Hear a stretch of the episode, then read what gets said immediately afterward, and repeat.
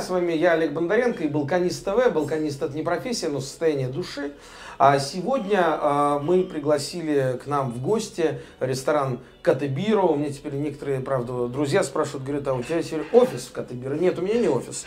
У меня а, программа записывается в ресторане Катебиро на Маслинской 42 дробь 1. Приходите, и вас тоже накормят вкусной сербской едой. Так вот, сегодня у нас в гостях в ресторане Катебиро Анна Немова. Анна а, автор и руководитель проекта «Разговор». А, разговор был главным проектом, а, который обучал сербскому языку русских на протяжении, наверное, без малого больше 10 лет, да? Ну, и мы работаем по-прежнему. Да, да, и больше, и больше 10 лет, конечно. 11 лет в этом году. 11 да, лет. Да, Привет, да. спасибо, что Привет, пришла. Олег, спасибо, что Вот, пригласил. Да, выяснилось, что мы с тобой знакомы уже 15 лет. Около того, Около да, того, да, ну. потому что я была преподавателем сербского языка на журфаке Ага. в Московском государственном университете. Понятно. А я вот там не учил как раз сербский, ты Ты не знаешь? учил сербский, но ты а, был однокурсником моих студентов, которые Да, учили сербский. да, это правда, это правда. Поэтому Но а мы об этом прекрасном времени поговорим, потому что это время, а, когда было очень популярно ЖЖ. Сейчас, может быть, не все даже вспомнят, что это такое живой журнал, Life Journal. А, и в ЖЖ, собственно, было сообщество Югару.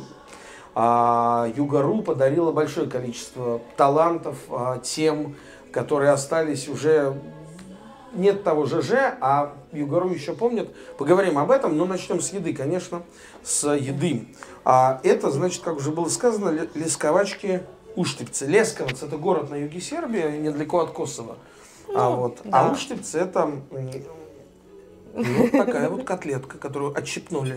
Расскажи, а, да. это какой-то, я так понимаю, особое, особый вид еды.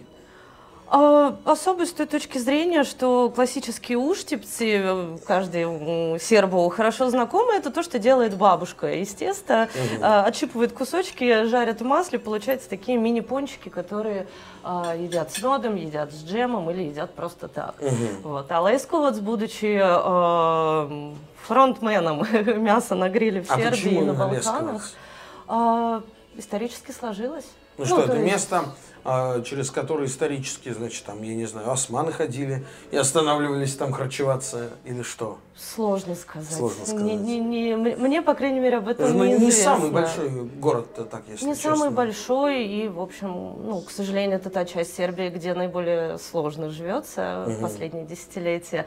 Но вот, тем не менее, их мясо на гриле Хорошо, давай, давай Как попробуем. минимум во всей Сербии. А, да. приятно. Приятного аппетита, приятно. Аня, скажи, пожалуйста, прежде всего, как вообще появилась идея создать разговор? И а, прежде всего, ты ориентировалась на кого? На людей, которые здесь, в России, хотят выучить сербский? Или, я знаю, что разговор был и в Сербии, или на сербов, которые хотят учить русский? На кого?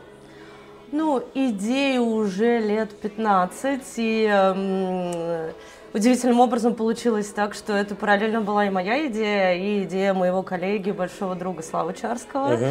А, когда мы поняли, что у нас общая мечта, и мы готовы приступить к ее реализации, это был 2009 э, год, и мы, конечно, ориентировались в первую очередь на э, людей, кто живет в Москве и хочет выучить сербский язык, и Мгм. другие славянские языки тоже. А со временем, э, да, мы стали обучать и сербов русскому, и это тоже был крупный проект, э, успешный, э, интересный. Ну и, собственно, продолжаем этим заниматься. То есть и сейчас к нам приходят люди, чтобы выучить сербский, и, собственно, чтобы выучить русский, как иностранный тоже. Но больше все-таки русских или сербов? Больше русских, Больше конечно, русских. да, да, да.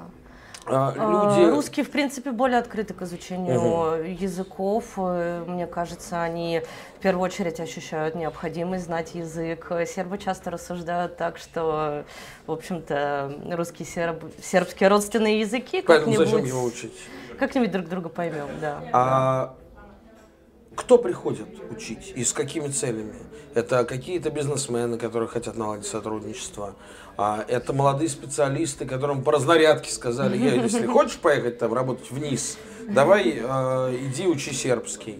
А, или это просто такие люди, которые открыли для себя Балканы, поняли, что это безумно интересно, и решили выучить язык. Э, представители всех трех категорий. Uh-huh. А помимо этого, чудесная категория – это девушки, влюбленные в сербов. Uh-huh. Чудесная она потому, что часто это самые мотивированные ученицы. Естественно, они хотят понимать, что они говорят за их спиной. Конечно. И думают, что они не Конечно. понимают. Да? А, да, да, да. И а, плюс у них есть возможность ежедневной практики, uh-huh. и, соответственно, результаты часто ну, не заставляют ты, ты сама вывела на эту тему. Раньше это была, в общем, довольно популярная история наших девчонок, которые ехали за большой любовью в Сербию. Да. Сербы такие красавцы, высокие там, и так далее. Конечно, в Черногорию. Да, да. Вот сейчас это продолжается? Конечно. То есть это осталось, да? Конечно, да, да. И это не только девушки, иногда это бывают и э, дамы, уже имевшие, например, здесь семью и угу. желающие Э, каких-то других семейных отношений, которые целенаправленно ищут э, супруга в Сербии, да, это, в общем, ну, любви все возрасты Мне кажется, да, любви это точно, но если раньше э, была какая-то вот такая, как бы, межкультурная а, история, а, и когда и там Брегович, и Кустурица, и остальные все имена, там Павич и прочие Э, серб, сербские деятели культуры, они были на пике своей популярности, на пике своего, так сказать, всего, да, а было вот это еще, так сказать, культурная история, культурная волна а, познания Балкан. Сейчас, как мне представляется, хотя, может быть, и, скорее всего, я в этом смысле субъективно не, не репрезентативен, потому что э, у меня уже есть такой, как говорится, э, сбитый угол зрения. А, но мне кажется, что сейчас нет такого вот, а, такой культурной моды на Балканы, которая была 10, 15, 20 лет назад. Возможно, ты прав, и, ну, наверное, в первую очередь вспоминается имя Милоша Биковича, который сейчас да. А, наиболее яркий представитель сербской культуры в России, а, ну, собственно, ставший уже российским гражданином, то есть уже так, тоже здесь немножко границы стираются. Но надо сказать, что по-прежнему и Брегович, и Кустурица, в общем-то, пользуются большой популярностью. Это естественно. А, есть и молодое поколение актеров, та же Милена Радулович, которая снимается в российских проектах, и уже наши зрители знают Милан Марич, который сыграл Довлатова в одноименном фильме. Ну, что касается писателя, ну да, пожалуй, конечно, после Павича и ну, Горана Петровича. Да, в общем, да. немножко. А скажи, пожалуйста, знаю, что ты э, переводила огромному количеству известных различных сербских деятелей, от ныне действующего президента Вучича до а, упомянутых тобой актеров, там и, в частности, конечно, Кустурица и Брегович. Кустурица никогда не Кустурица переводила. Не переводила. А я только хотел сказать, что почти все, кому ты переводил, уже выучили русский язык, потому что Вучич раньше нуждался в переводчике, сейчас не нуждается. По протоколу, в любом случае. По протоколу конечно, нужно, да, да. Но он действительно отлично владеет русским. Да. И это, пожалуй, один из таких редких, если не сказать вообще исключительных примеров, когда человек, занявший пост президента, а, занялся русским языком и выучил его просто на отличном уровне. Он до того русский учил, но так, немножко, я так понимаю, да, не говорил на нем. А сейчас говорит по-русски, ну, с акцентом, но э, с таким небольшим акцентом. Да, да, это заслуживает, конечно, уважения большого, это правда. А кому было сложнее, а кому проще всего переводить? Кому сложнее, кому проще.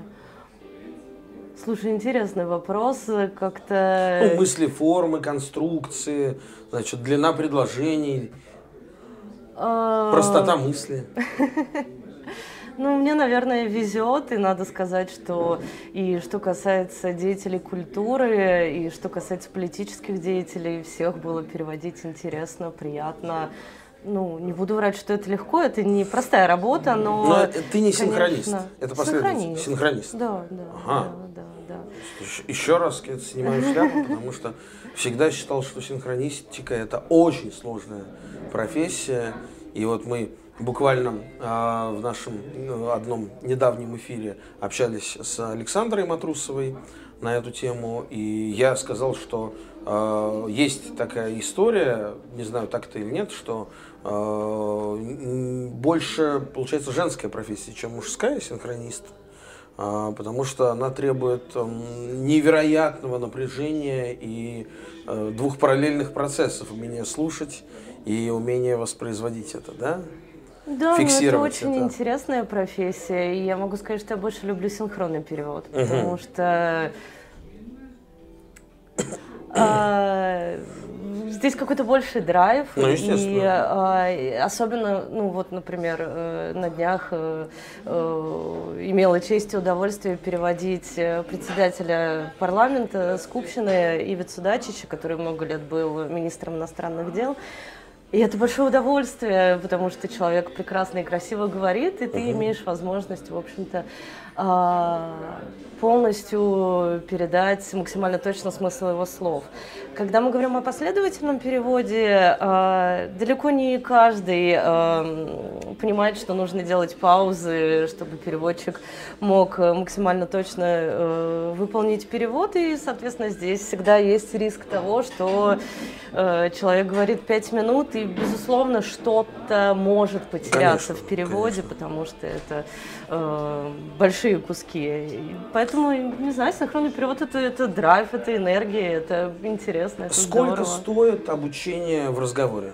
Ну вот для, для нашего зрителя, который заинтересуется, пойдет там, найдет в интернете разговор угу. Анна Немова и захочет выучить сербский. Ну, примерно можно рассчитывать на тысячу рублей за занятие продолжительностью полтора часа. Угу. Это зависит от того, хочешь ты индивидуальные занятия, не индивидуальные, э, дистанционные или очные, ну, примерно такая стоимость. В принципе, это э, доступно. А давай вернемся к той теме, с которой начали, Югару. А, тусовка, с которой, например, у меня отчасти началось увлечение Балканами, ну и у многих, я думаю, у многих людей. А, было, такое, было такое сообщество в живом журнале, а, люди под никами а, дядя Жора это Никита это Бондарев, Никита да? Бондарев, Анкл Жора, но все мы его звали дядя Жора. Ага, ага.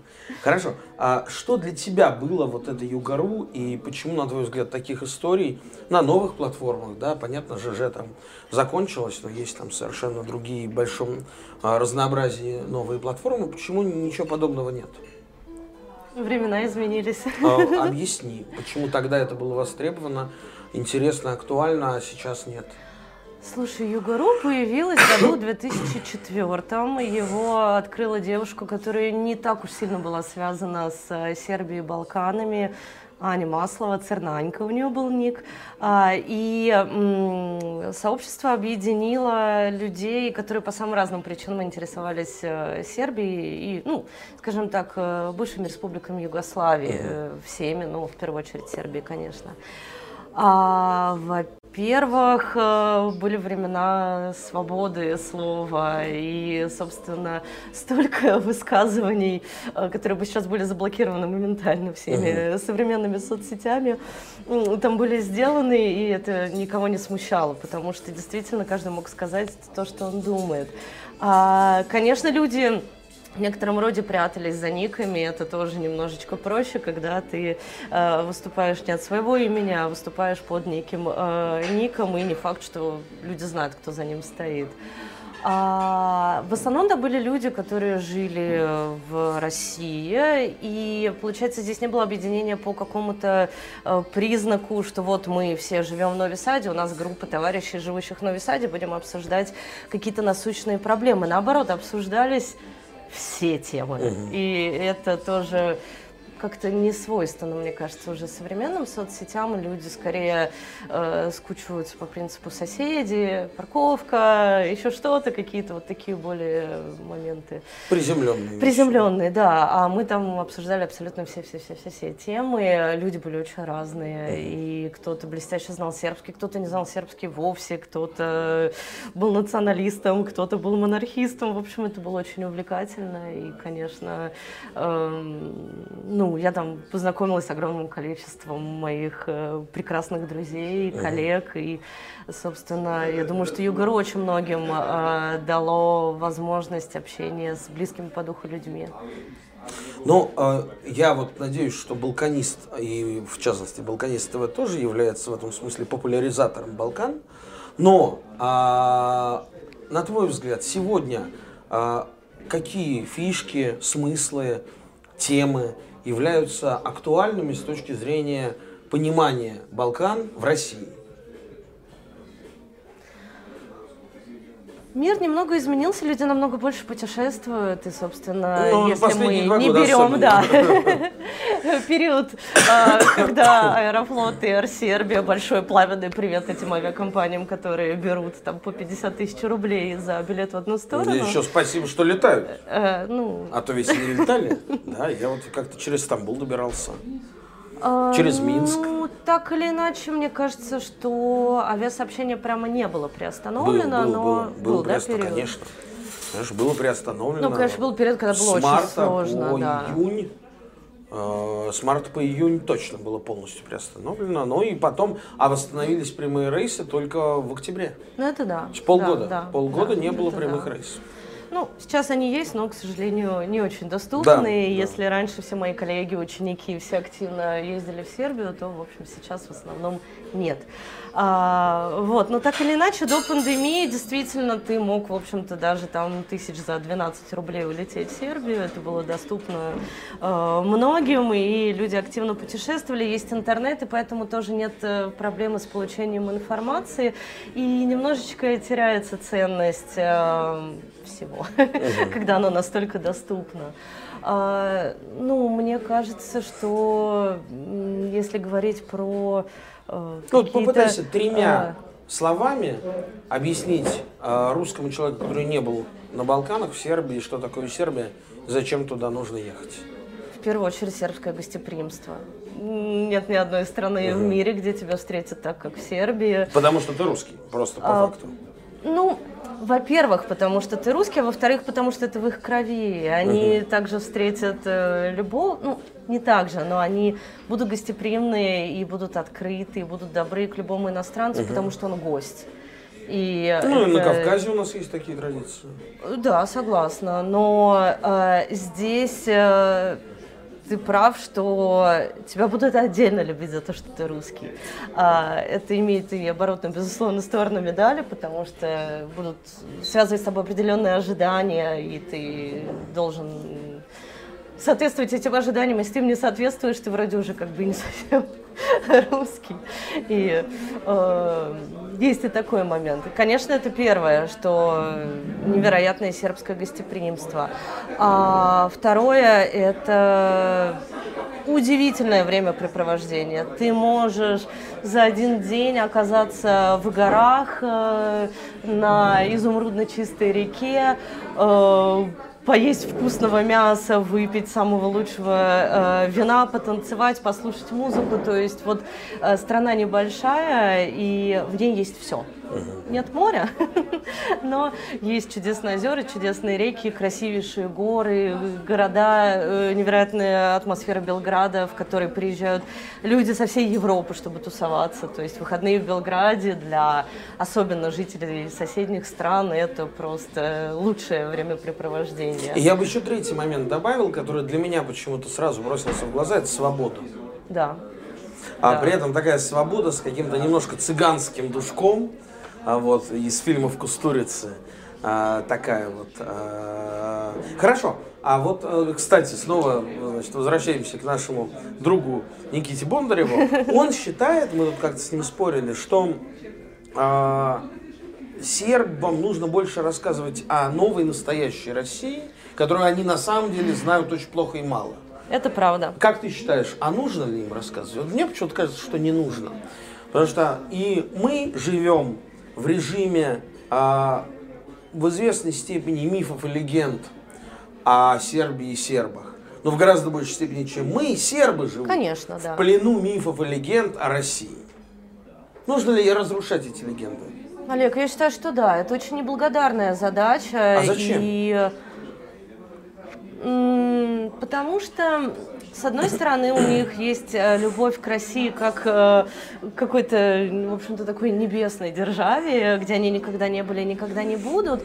Но, с другой стороны, есть и те люди, которые, например, мечтают приехать в Россию, найти здесь работу, найти здесь жену, обосноваться. И если человек э, будет исходить из того, что здесь легко найти работу, работа будет высокооплачиваемой, его квалификация не имеет значения.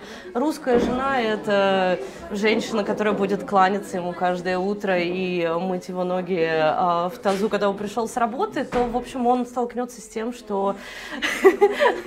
Не будет мыть в тазу. Не будет мыть в тазу, понимаешь? Есть он приедет и э, разочаруется. Вот, может быть, хотя бы с этой точки зрения. Тем более, что все-таки сейчас развивается и студенческий обмен, и тоже у ребят есть какие-то э, иллюзии. Это не значит, что если тебе не моют ноги в тазу, то твоя жизнь становится хуже. Просто она другая. И мне кажется, что все-таки э, важно понимать, и э, если мы хотим, и мы, безусловно, и ты, и я, и мы все хотим, чтобы связи укреплялись, отношения развивались, чем реальнее будет взгляд друг на друга, тем больше шансов, что это будет в правильном направлении развиваться. Так считает Анна Немова, руководитель проекта «Разговор». А в эфире «Балканист ТВ». С вами я, Олег Бондаренко. Оставайтесь с нами. Балканы – это интересно.